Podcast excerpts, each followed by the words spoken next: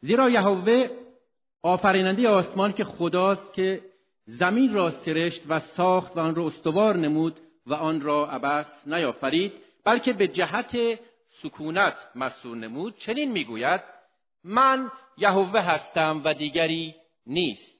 در خفا و در جایی از زمین تاریک تکلم ننمودم و به ذریه یعقوب نگفتم که مرا عبس بطلبید. من یهوه به عدالت سخن می‌گویم و چیزهای راست را اعلان مینمایم. ای رها شدگان از امتها جمع شده بیایید و با هم نزدیک شوید. آنانی که چوب بتهای خود را بر میدارند و نزد خدایی که نتواند رهانید دعا مینمایند معرفت ندارند. پس اعلام نموده ایشان را نزدیک آورید تا به یکدیگر مشورت نمایند. کیست که این را از اعیام قدیم اعلان نموده و از زمان سلف اخبار کرده است. آیا نه من که یهوه هستم و غیر از من خدای دیگر نیست؟ خدای عادل و نجات دهنده و سوای من نیست. ای جمعی کرانه های زمین به من توجه نمایید و نجات یابید زیرا من خدا هستم و دیگری نیست. به ذات خود قسم خوردم و این کلام به عدالت از دهانم صادر گشته بر نخواهد گشت که هر زانو پیش من خم خواهد شد و هر زبان به من قسم خواهد خورد. و مرا خواهند گفت عدالت و قوت فقط در خداوند می باشد و به سوی او خواهند آمد و همگانی که به او خشمناکند خجل خواهند گردید و تمامی ذریت اسرائیل در خداوند عادل شمرده شده فخر خواهند کرد. آمین. از همین کتاب اشعیا نیز یک آیه دیگری بنده اضافه می کنم باب چهل و سه آیه یازده و دوازده. من من یهوه هستم. غیر از من نجات دهنده نیست. من اخبار نموده نجات دادم اعلام نموده و در میان شما خدای غیر نبوده است.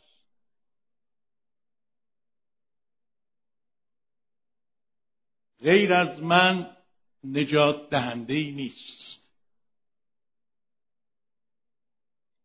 در کتاب اعمال رسولان باب چهار آیه دوازده هم در مورد عیسی مسیح رسولان بشارت دادند که در هیچ کس غیر از او نجات نیست.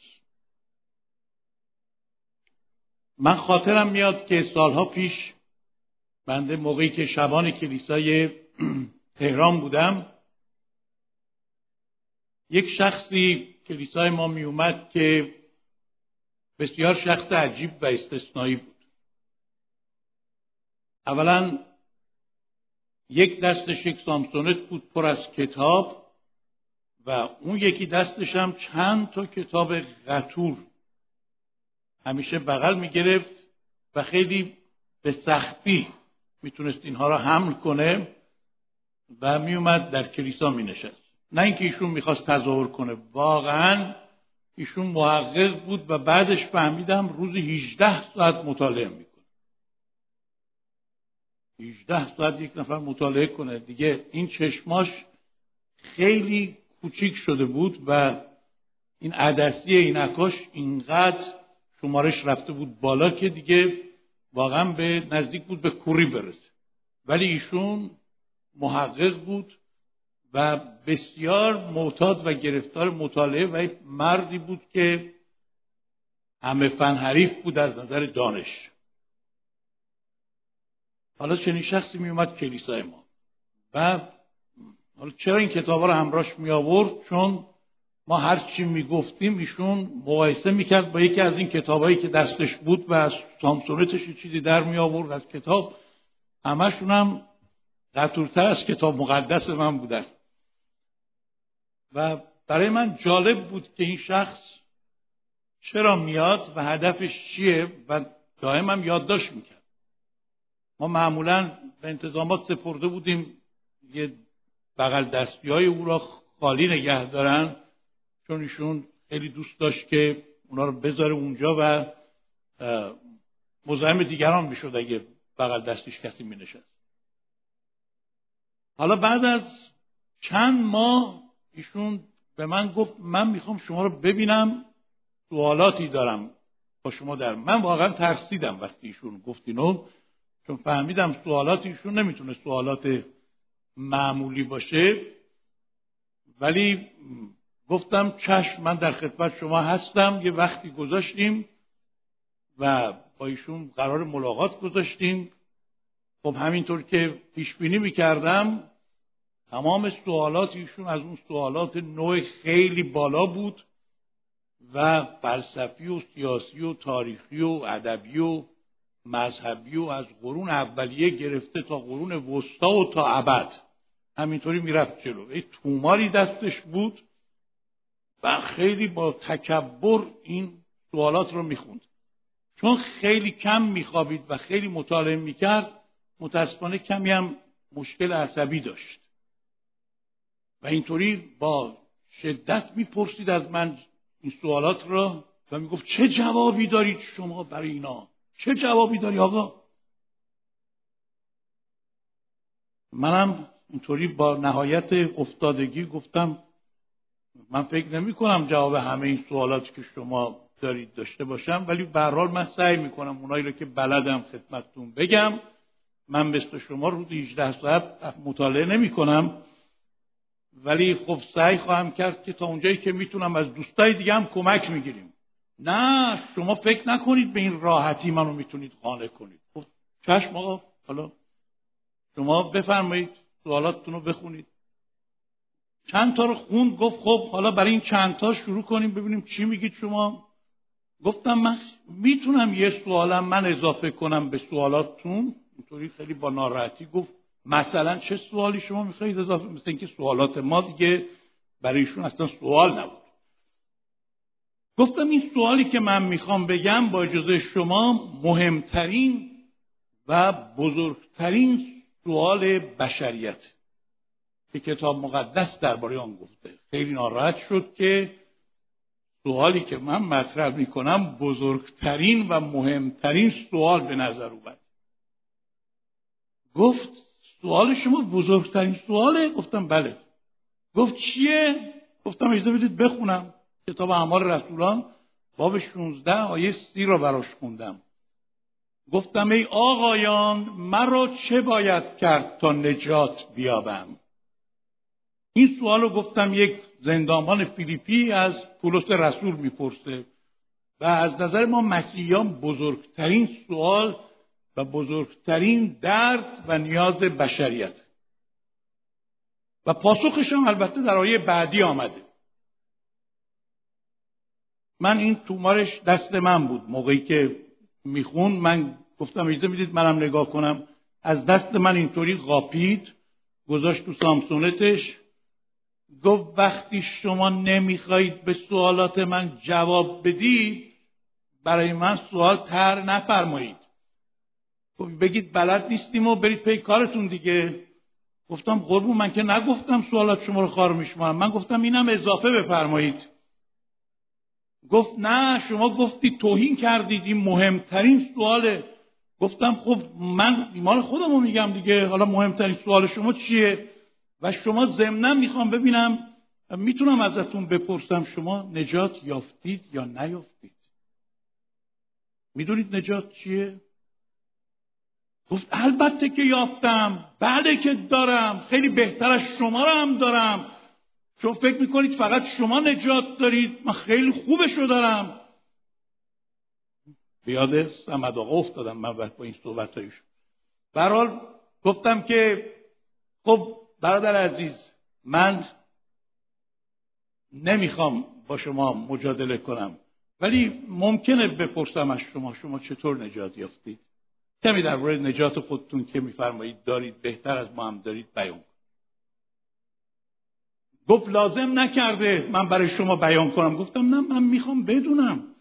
یه کمی در این مورد صحبت کنیم بعد میریم تو سوالات شما. ایشون با ناراحتی و عصبانیت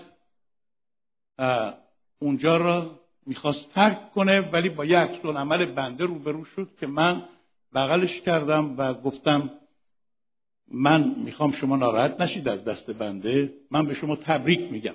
در صورت با وجود اینکه نمی‌دونم شما چطور نجات یافتید کی شما رو نجات داده و هیچ هیچی هم نمیگید در مورد این نجاتتون ولی من به شما تبریک میگم از اینکه شما نجات رو یافتید. هدف ما اینه که مردم نجات پیدا کنن. حالا شما میگید من نجات یافتم خدا رو شکر. خدا برکتتون بده. اجازه می‌دید ببوسمتون و تبریک بگم.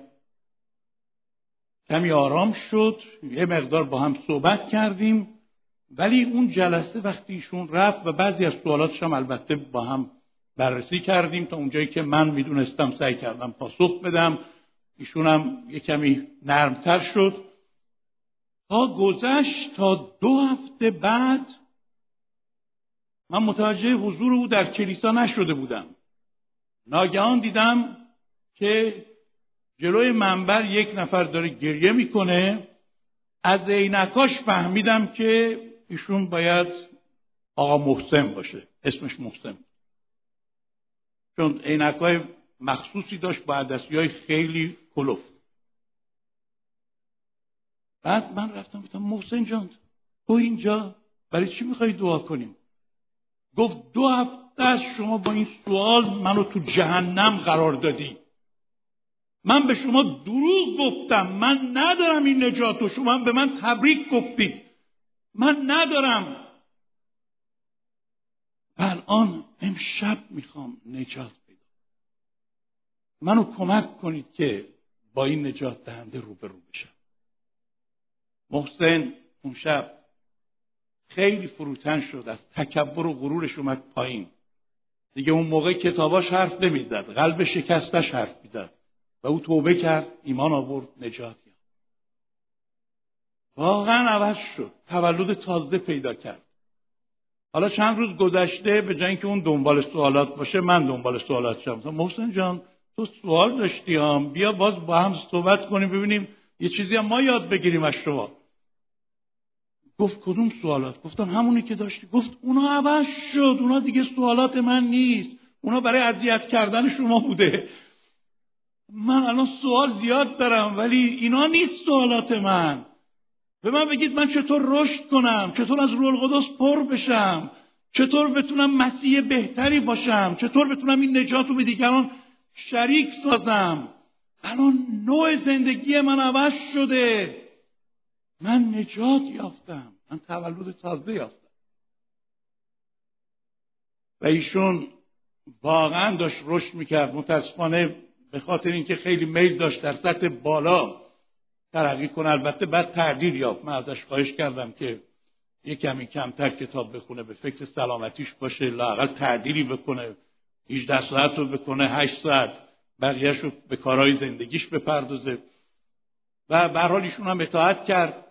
ولی دوست داشت که بره سطح تحصیلات خیلی عالیتر و در ایران نماند و ایشون یکی از نابغه ها و معلمین بزرگ کتاب مقدس کلیسا می‌شد. من عزیزان می‌خوام خدمتتون امروز بگم. ما قبلا در مورد خدا من پنج تا نکته گفتم. هر جلسه یه نکته. اگه یادتون باشه تو این چند ماه. خدای معجزات خدای زنده خدای امید خدای آرامش خدای محبت. و امروز بعد از این شهادتی که شنیدید مقداری با هم فکر کنیم در مورد خدای نجات دهنده. خدا اسمای دیگه هم داره. حالا اگه فرصت شد بعدا وقتایی که بنده صحبت می‌کنم به این اسمات بازم اشاره می‌کنم. خدای نجات دهنده که اینجا هم شما عناوینش رو خواهید دید. خدایی که خودش را این گونه معرفی کرده و بارها ما در کتاب مقدس می‌بینیم خدای نجات دهنده خود را به این شکل معرفی کرده و آیات مختلف هست در این مورد که ممکنه بله اینجا می‌بینیم که برای نمونه مزمور 27 تا یک خداوند نور من و نجات من است. از که ترسان شوم؟ خروش 15 دو بعد از رهایی قوم بنی اسرائیل از سرزمین مصر. چه سرود زیبایی خواندند یهوه خداوند قوت و نجات من شده است. و همینطور که اشاره 43 11 رو الان خوندیم. غیر از من نجات دهنده ای نیست. و اینا برای نمونه بود. از این آیات فراوان در کتاب مقدس و بارها ما در مورد صخره نجات چشمه نجات بازوی نجات جامعه نجات شاخ نجات طریق نجات و امثال اینها در کتاب مقدس ما می‌خونیم. و خوشحالیم از اینکه وقتی ناجی ما که تولد او را جشن گرفتیم که بیش از دو هزار سال پیش الان گذشته وقتی به این جهان آمد مجده که داده شد اینه که نجات دهنده متولد شده. نجات دهنده امروز متولد شده. چقدر عالی. و وقتی که یوسف در شک بود در مورد حاملگی مریم باز پیغام فرشته به یوسف این بود که از گرفتن زن خیش مریم مترس. او نجات دهنده است. آنچه در او قرار گرفته از روح القدسه. او قوم خودش رو از گناهانشون نجات خواهد داد. وقتی شمعون پیر عیسی مسیح رو بغل کرد نبوت کرد که چشمان من نجات تو را دیده است. و عیسی مسیح خیلی راحت خیلی زیبا معمولیت خودش را در کتاب مقدس خیلی روشن بیان کرد. ادامه بدید و روشن گفت که هدف اصلی او اینه که انسانها را نجات بده. او خیلی زیبا در یوحنا سه فرمود که پسر خدا پسر خودش رو به این جهان نفرستاد تا مردم را داوری کنه بلکه تا آنها را نجات بده. مسیح کارش نجات بود. حتی زنی را که آورده بودن که سنگسار کنم به خاطر زنا مسیح گفت کدوم یکی از شما گناه نکرده سنگ اول رو بندازه؟ به همه گذاشتن رفتن. و او که تنها کسی بود که می‌تونست تمام اون سنگ ها را برداره به سر و روی این زنه بدبخت به کوبه عیسی مسیح بود چون او فقط گناه نکرده بود. ولی به او گفت من هم تو را محکوم نمی کنم برو دیگر گناه مکن. و آیا شما می‌تونید باور کنید که این زن بعد از اون گناه می‌کرد. این نجاتی که مسیح نصیب او ساخت او را از گناه رهایی بخشید. عیسی مسیح وارد یک خونه دیگری شد که مردم از او خوششون نمی اومد چون او باجگیر بود و رئیس باجگیران بود به نام زکا و خیلی ظلم کرده بود در حق مردم. و مسیح وقتی وارد اون خونه شد و دید زکا چنان متعبر شده که میگه من حاضرم نصف ماه املکمو به فقرا بدم. اون مرد خسیس تما میگه به هر کی ظلم کردم چهار برابر رد کنم. مسیح گفت امروز در این خانه نجات پیدا شد. زیرا پسر انسان آمده است تا گم شده را بجوید و نجات بخشد. هللویا. وقتی که عیسی مسیح وارد یک شهری شد که اونجا راش ندادن راش ندادن. جالب ها. دروازه شهر ایستادن مردم که بی احترامی به مسیح. مسیح و شاگرداش رو راه ندادن وارد شهر بشه یعقوب و یوحنا این چنان عصبانی شدن که به مسیح گفتن فقط اجازه بده ما از خدا بخوایم مثل حضرت ایلیا آتیش از آسمان ببارونه و تمام اینها رو بسوزونه. مسیح گفت شما نمی‌دونید از کدوم روح, روح دارید سخن میگید. من نیامدم تا مردم را هلاک کنم بلکه آمدم تا آنها را نجات بدم هللویا! خدا را شکر برای هدیه نجات. همه کسانی که با عیسی مسیح روبرو شدند و او را شناختند درباره نجات او و تجربه نجات او سخن گفتند. برای نمونه ما می‌بینیم که زن سامری وقتی با عیسی مسیح روبرو شد و خودش نجات یافت. زنی که سابقه خوبی نداشت پنج بار شوهر کرده بود. من تا حالا ندیدم زنیش پنج بار شوهر کرده باشه و و شیشمیش هم همینجوری زندگی بکنه. حتی تو لندنش هنوز ندیدم. البته ممکنه پیدا بشه ولی من ندیدم.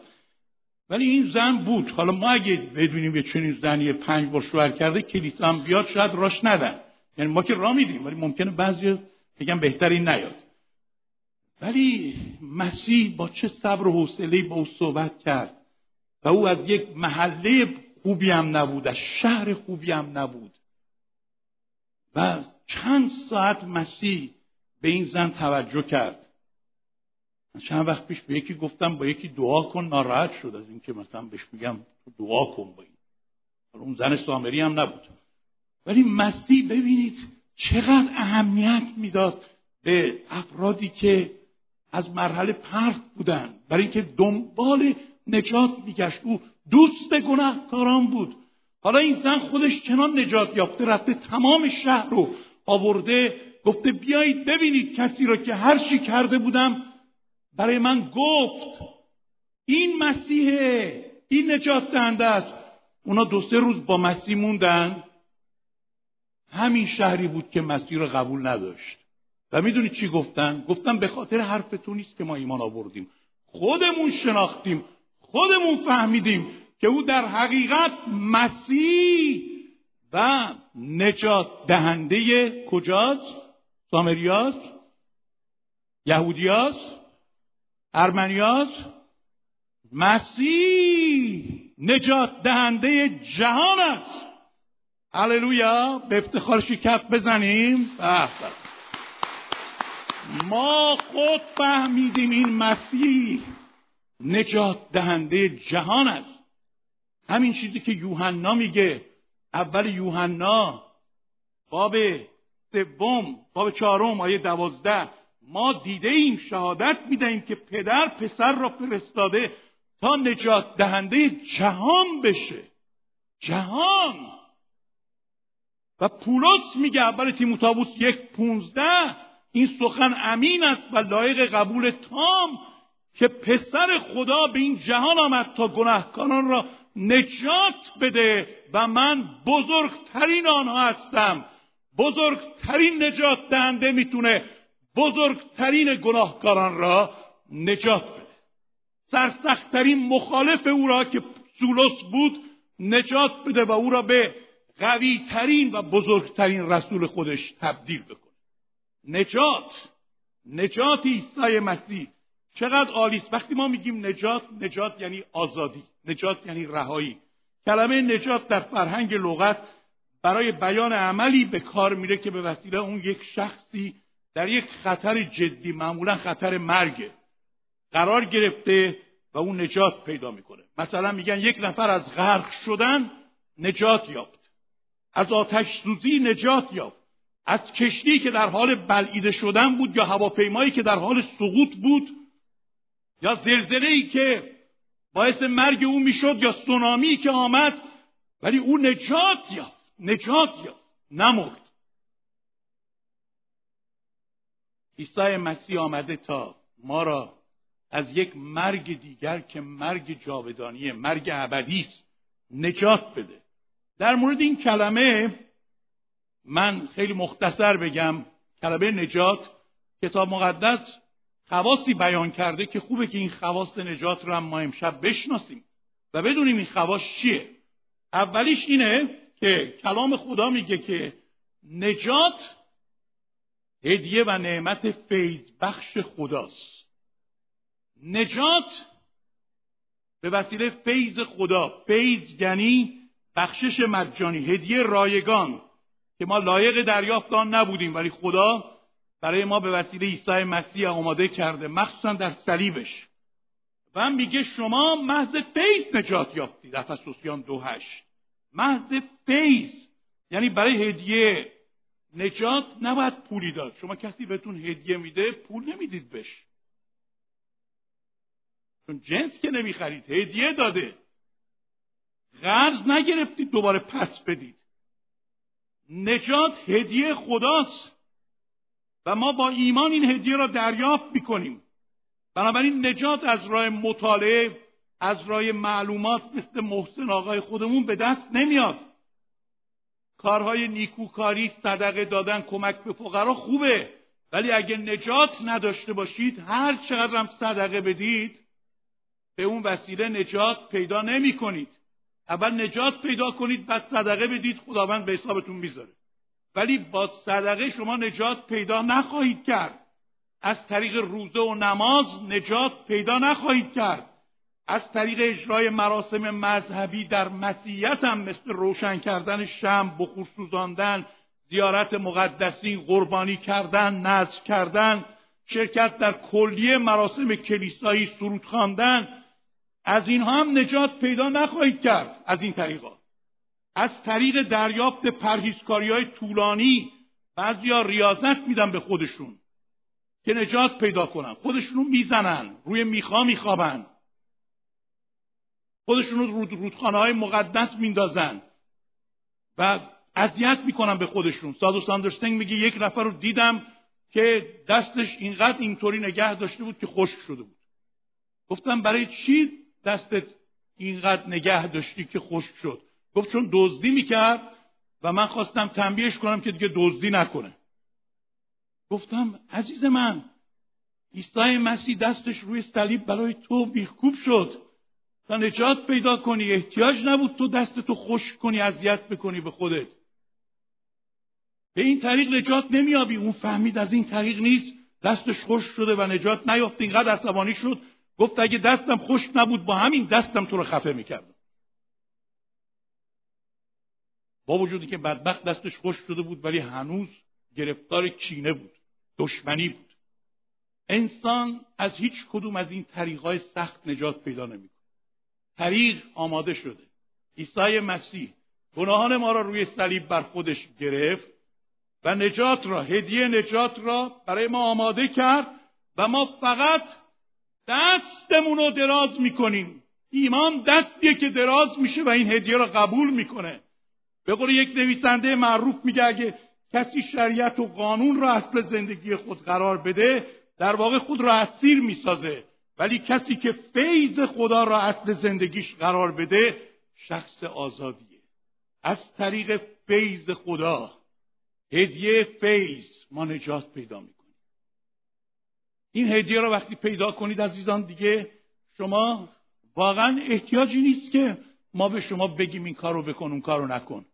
خودتون نخواهید کرد.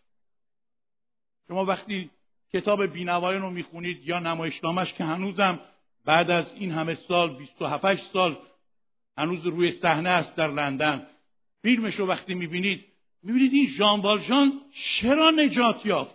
برای اینکه اون اسخوف بهش محبت کرد بخشش کرد. شمدونا را که دزدیده بود گفت من بخشیدم دروغم نگفت.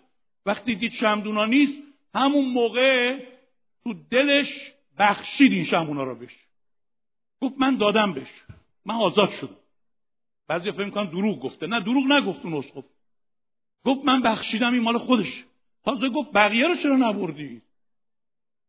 این چنگال ها و قاشق های نقره ای رو چرا نبردی؟ و تازه تنها یاد بود مادرشم بود. وقتی بخشید بش این, این نعمت رو دید این فیض رو دید که لایقان نبود و پلیس رو گفت شما برید. ایشون مهمان عزیز منه مال خودشه. من دادم بش این فرد دیگه می‌خواست در اون وضع باقی بمونه؟ می‌خواستید بمونه؟ حالا من یک کار خیلی کوچکتر از اونو برای بعدم میلتن کردم. وقتی اولین بار دیدمش تو خونه ما در اوج اعتیاد کشیش میلتن دانیل که می‌شناسید شبان کلیسای کرویدون همینطور آکسفورد بریستول هم تشریف می‌برن تو سک هم هستن اینجا هم بارها اومدن و بازم خواهند اومد. ما منزل ما اولین ملاقاتی که داشتیم حالا من کاری که اسقف برای شانوال جان انجام داد نکردم ولی ایشون خیلی حالش بد بود چون هنوز معتاد بود. به من گفت من می‌تونم یه سیگار بکشم؟ گفتم میتن جان شما کار دیگه هم می‌تونی بکنی. یعنی هروئین هم می‌تونی بکشی. من میرم بیرون تو راحت باش. بعد یه کیف داشتم کیف پول که دستم بود و اتاق ما هم بغل پنجره بود. پنجره که رو به سمت بیرون بود طبقه اول. حیات بهارم بود اون موقع. من کیف دستم بود. کیف گذاشتم رو میز. پولم توش بود. گفتم من میرم نیم ساعت دیگه میام. شما هر کاری دلت می‌خواد نیم ساعت خوبه؟ گفت آره آره خوبه. ایشون اینقدر خجالت کشید از این فیضی که بهش نشون دادیم. بعد همسر قبلی منم اینقدر پذیرایی مفصلی کرد براش رو انگار ایشون سلام می‌کرد تو خیابون. کسی جوابش رو نمی‌داد از بس مردم از دستش شکار بودن. چون پولای مردم رو خیلی خورده بود خیلی اذیت کرده بود خیلی دروغا گفته بود. همین که شیش میل تن ما. اینجوری بود. حالا اونجا نشسته من پولو گذاشتم محبتشم کردم پذیرایی خوبم کردیم رفت دارم میرم بیرون ایشون هروئینشو بکش تو خونه کشیش. بعد از نیم ساعت برگشتم از شدت خجالت سیگارشم نکشیده بود. این فیضه این اعتماد پول که اونجا همینطور مونده بود. خودش هم تعجب می‌کنه میگه من مگه رحم می‌کردم به کسی؟ من گفتم برده باشم برده. چون قبلا کت منو دزدیده بود. حالا گفتم حالا این دفعه هم بذار کیف منو بدون ولی بذار بدون ما دوستش داریم. ببینید این اعتماد این فیض باعث نجات میشه. حالا اگه یه فیض کوچیک اینطوری فیض خداوند عیسی مسیح بالای صلیب نجات میاره.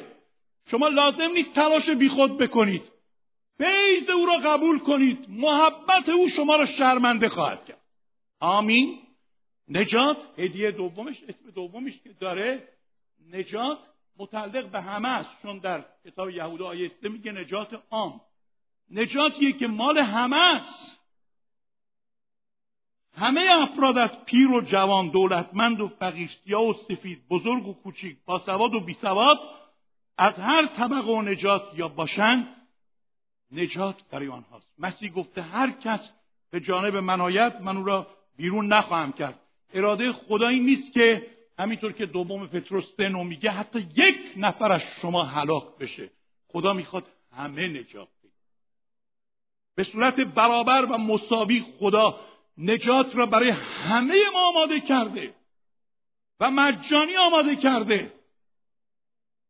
درسته وقتی شما نجات پیدا می‌کنید دوست دارید با اموالتونم برای خدا مفید واقع بشید. ولی با پول کسی نجات پیدا نمی‌کنه. بها قبلا داده شده. همه چیز آماده است عزیزان. بعضی از شما به ما میگید که من چه گناهی کردم. شما برگزیده خدا هستید ما نیستیم. آخه این چه انصافی خدا یه عده را برگزیده ببره بهش یه عده را برگزیده برای جهنم. کی گفته اینو؟ خدا هیچ کس را برای جهنم برنگزیده. خدا هیچ وقت هیچ کدام از شما را نمی‌خواد جهنم بفرسته و خدا اصلا کسی را جهنم نمیفرسته. این مردم هستن که خودشون میرن جهنم. خدا که کسی رو نمیفرسته. خدا نمی‌خواد کسی جهنم خدا کسی رو می‌خواد بره جهنم بذاره بهش بهش خوش نمیگذره. تازه میگه چرا بی احترامی می‌کنی به اراده من؟ چون من جهنم رو انتخاب کردم. بنابراین اراده خدا اینه که همه شما وارثان ملکوت باشید نجات پیدا کنید. ولی شما میگید پس چرا کلام خدا میگه برگزیدگان؟ حالا من نمی‌خوام وارد این بحث الهی بشم ولی فقط یک نکته کوچیک می‌خوام بگم. ببینید فرض کنید الان من حالا به خاطر میکروفون نمیرم. اینجا نوشته شده که دعوت شدگان. دعوت شدگان به نجات. ورود برای عموم آزاده. خب. من می‌خونم شما هم می‌خونید. شما میرید تو من نمیرم. هر دو می‌تونیم بریم ولی من نمیرم. شما میرید. اون روبرو که من از اینجا نمی‌بینم روبرو نوشته شده به برگزیدگان ملکوت خوش آمد می‌گوید. اونایی که قبول می‌کنن این دعوت رو جزو برگزیدگان میشن. اونایی که قبول نمی‌کنند خب معلومه که نمیپذیرن این دعوت رو. اونا برگزیده نمیشن. بنابراین اینطوری نیست که خدا یه را برگزیده باشه یه عده همینطوری بگه تو بیا نجات داری تو یکی برو تو یکی خوشتیبتری بیا تو یکی زشتی نیا از تو خوشم اومده بیا. این چند نفر رو بندازی جهنم اون یه عده رو بگید بیان تازه از اون عده یه نفرشون می‌تونه باشه. خدا مگه می‌تونه چنین انتخابی داشته باشه؟ نجات عیسی مسیح برای همه ماست. هر کس پیش عیسی مسیح اومد و میاد و خواهد آمد نجات مال اوست. او گفت هیچ کس را من رد نمی کنم. آمین. هدیه بر اسم سوم نجات کلام خدا نجات عیسی مسیح رو نجات عظیم معرفی کرد. ابرانیان دو سه. ما چطور رستگار میشیم اگر چنین نجات عظیم غافل بمانیم؟ نجات عظیمه. بزرگ نجات عیسی مسیح. چرا نجات عظیم نامیده شده؟ چرا نجات عظیم عزیزان؟ برای اینکه خدای عظیم بزرگترین هدیه را داده به ما هیچ چی به اندازه نجات مهم نیست. الان برادر ما محمد رضا گفتن حمید رضا نجات را پیدا کرد بزرگترین هدیه را. در سن سی و پنج سالگیش در جوانیش هنوز ازدواج نکرده پیش خداوند رفت. درست خیلی چیزا را تو این زندگی به دست نیاورد ولی بالاترین و عظیمترین هدیه خدا را به دست آورد. دکتر فاتحی پریشب من واقعا گفتم خوش به حال یک چنین مردانی. چقدر شهادت های غنی درباره او بود. با وجود اینکه از تمام اموال این دنیا برخوردار بود ولی خدا بزرگترین هدیه را به او بخشید. من یادم میاد نجات او را چون موقعی که ایشون ایمان آورد من ایماندار بودم و خوب خاطرم هست. چقدر در این نجات عظیم لذت می برد ایشون دکتر رادیولوژی بود مطب خصوصی هم داشت تو کار بساز بفروشم بود. از سه طرف داشت پول در میاد املاک فراوان داشت. ولی آدم بدبختی بود. یک شب دعا می‌کنه. در اوج بحرانش میگه عیسی مسیح اگه تو زنده هستی و انسانها رو عوض می‌کنی منو عوض کن. روز بعدش برادر ملکم و یه چند نفر دیگه ایران بودن اون موقع. میرن برای کتاب فروشی از تیم اوهم میرن بیمارستان ایشون و بهش انجیل میدن. درست روز بعد از این دعایی که می‌کنه. و او انجیل رو می‌خونه نجات پیدا می‌کنه. زندگیش زیر و رو میشه. او برای من تعریف می‌کرد وقتی من نجات یافتم رفتم بیمارستان اون نگهبان که همیشه به من سلام می‌گفت و من سلام بهش نمی‌گفتم من رفتم بغلش کردم گفتم سلام. اسقر آقا سلام. بعد رفتم پرستارا. هیچ حاضر نبود پرستار با من کار کنه چون من خیلی آدم بد و عصبی و بد بودم. ولی بعد از اون همه می‌خواستن با من کار کنن. مهربان شد شیرین شد لبخند از صورتش نمی‌رفت. نجات عظیم پیدا کرد. اخلاقیاتش عوض شد. هدیه نجات هدیه بزرگیه. چون خدا برای ما آماده کرده خدا مستقیما قربانی شده در عیسی مسیح برای گناهان ما. پس بنابراین نمی‌تونه هدیه نجات هدیه کوچیکی باشه. نجات عظیم نامیده شد ضمنا چهارم نجات هدیه جاودانی است. واقعا بخشش جاودانی است. کلام خدا ابرانیان پنج نو میگه سبب نجات جاودانی ما شد. حیات جاودانی توی نجات هست. مسیح گفت هر که به من ایمان آورد حیات جاودانی را دارد نه اینکه خواهد داشت. نمیگه دارد. هیچ شاید و اگر و احتمال توش نیست. هیچ کلمه امیدوارم و انشالله تعالی توش نیست. هر که به من ایمان آورد حیات جاودانی را دارد. نجات هدیه جاودانی است. برادر و خواهر عزیز من شما چه چیزی را می‌خواهید تو این دنیا پیدا کنید که جاودان بمون یه چیزی رو شما نام ببرید که تو این دنیا چیزای خوب هم بعدا رو بذاریم کنار. چیزای خوب. چیزای خوب زندگیتون چیه؟ علمتونه کارتونه خانوادهتونه همسرتونه بچهاتونه زیباییتونه جوونیتونه استعداداتونه هنرتونه. همه اینا یک روز یا شما می‌ذارید میرید یا اونا. اونا رو مجبوری که اونا شما رو ترک می‌کنن. هیچ چیز تو این دنیا جاودانی نیست. سلامتی نعمت خیلی بزرگیه. ولی کی می‌تونه گارانتی کنه من و شما همیشه سالم بمونیم؟ کی می‌تونه؟ هر روز ما میشنویم. فلانی رفت آزمایش خون داد معلوم شد سرطان فلانی رفت اینجوری. فلانی است قلبی کرد. فلانی در حال اغماس. اون یکی تصادف کرد. کدوم چیز جاودانیه؟ شما به چه چیزی می‌خواهید دل ببندید؟ که برای همیشه بمونه. دو دستی میچسبید به مسائل این زندگی. اینا وسایل زندگی هم. اینا دلبستگی های ما نیستن. چون جاودان نیستن. شما اسکندر هم باشید. اسکندر مقدونی گفت بابا دستای منو بذارید بیرون از قبل همه ببینن من هیچی با خودم نمی‌برم. ضمن اینکه دنیا را فتح کرده بود. بنابراین بچسبید به اون هدیه جاودانی که خدا برای شما در صلیب عیسی مسیح آماده کرده. هدیه نجات جاودانی. خودش فرمود گوسفندان من مال منن. من به آنها حیات جاودانی میدم. اونا تا به ابد هلاک نخواهند شد. هیچ کس اونا را از دست من نخواهد گرفت. پدری که اونا را به من سپرده از همه بزرگتره. کسی نمی‌تونه از دست پدر من بگیره. کسی نمی‌تونه از دست منم بگیره. چون من و پدر یک هستیم. هدیه ای که از دست نمیره تا جاودان باقی میمونه. می‌تونید یه هللویا بگید؟ چقدر ثروتمند در طور اشخاص. من تو ایران یک نفر رو می‌شناسم که به خاطر ایمان به مسیح کارش رو از دست داد کار خیلی خوب. همسرش جدا شد رفت خونه پدرش. مقام و منصبی داشت اونو از دست داد و ضرر مالی زیادی هم چون پولاشو بلوکه کردن یعنی ثروتش توقیف کرد شخص خیلی معروفی بعدا وقتی هیچ کدوم از این چیزا نتونست او از این نجات باز داره یک بار بعد از سالها جفا.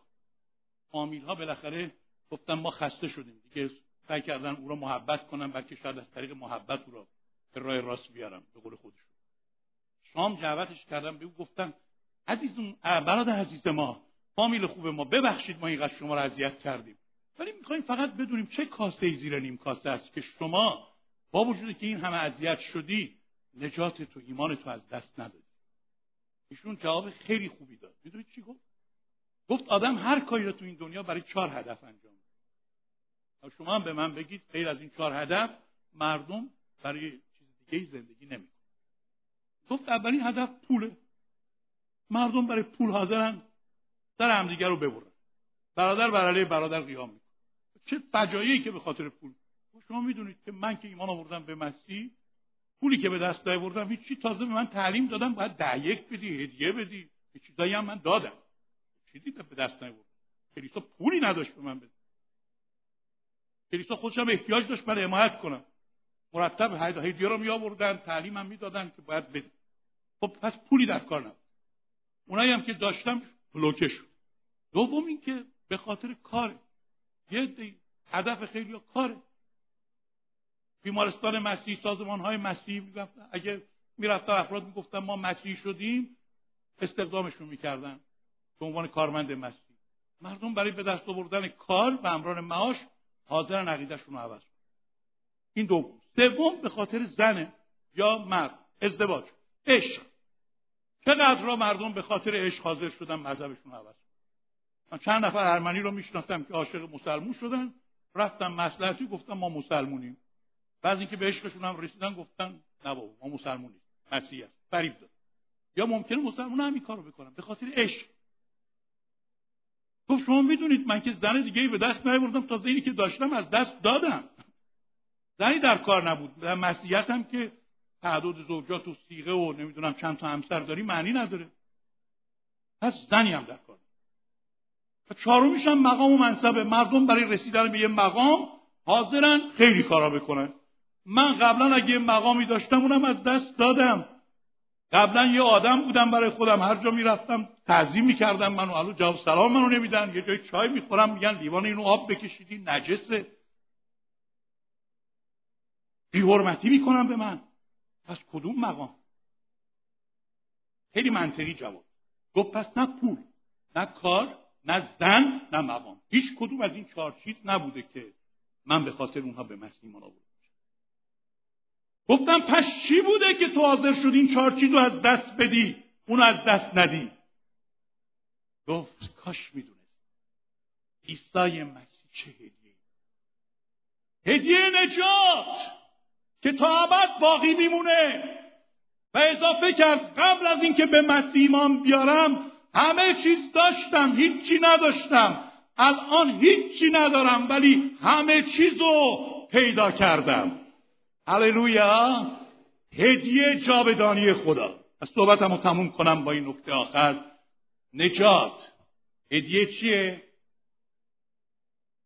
کامل در ابرانیان 725 در ترجمه قدیمی میگه نجات بینهایت. اینجا بینهایت رو ننوشتیم. ولی در بعضی ترجمه کامل ترجمه کرد. نجات کامل که اون سعیتره و در فیلیپیان یک پنج میگه که کاری را که خدا در ما شروع کنه قادر ادامه بده و به کمال برسه. به کمال. یعنی نجات مربوط به گذشته هست. زمان حالم هست. آینده هم هست چون در دوی قرنتیان یک ده میگه خدا ما را از چنین مد رهانید میرهاند به امیدواریم که بعد از این هم خواهد رهانید. رو به رشد این نجات. در مسیر کمال ما میریم و همینطور ادامه پیدا می‌کنه. کار خدا کار ناقصی نیست. کاری که خدا روی صلیب مسیح انجام داد کار کاملیه. نجات نجات کاملی اینه که شما به من نگید. برادر ادوارد من از این گناهان رهایی پیدا کردم از اون یکی ها نمی‌تونم رهایی پیدا کنم. یا انگار خدا نمی‌تونه منو از این یکی برهانه. کار خدا کار کاملیه. خدا می‌خواد نجات کاملش رو به شما بده. آزادی از اسارت های مختلف که توش هستید. هر نوعش قدرت خدا قدرت مطلق و کاملیه و می‌تونه شما را از تمام گناهانی که توش گرفتار هستید رهایی کامل بده. آمین. شایسته است او را برای نجاتش شکر کنیم.